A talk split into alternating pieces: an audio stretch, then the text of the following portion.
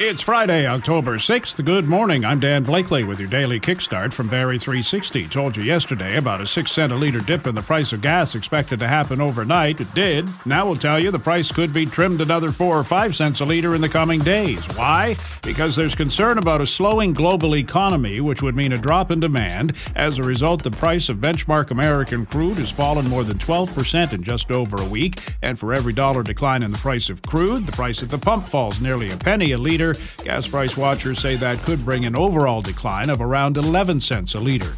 Queen's Park won't be approving any new supervised consumption and treatment sites until it's completed a review of all the proposals. This comes after the critical incident review of the death of a 44 year old woman near a site in Toronto this summer. She'd been caught in the crossfire of an altercation between three men. Province wants to make sure whatever it does is done in such a way that no one is harmed by these sites being open.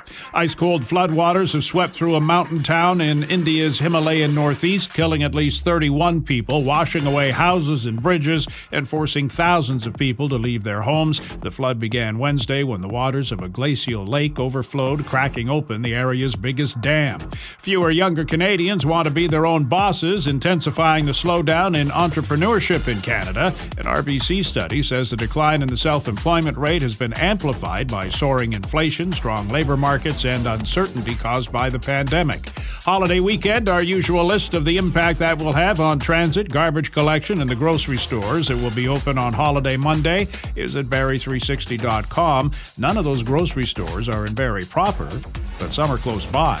Bears got their first win of the OHL season last night, 40 to 20 over the Commanders. Leafs got by the Wings 4-3 in overtime in preseason play. Rain ending, then a mix of sun and clouds and the chance of showers, high of 21 today. That's your kickstart for October 6th. We're back again tomorrow. Until then, remember, sometimes it takes 10 years to get that one year that changes your life.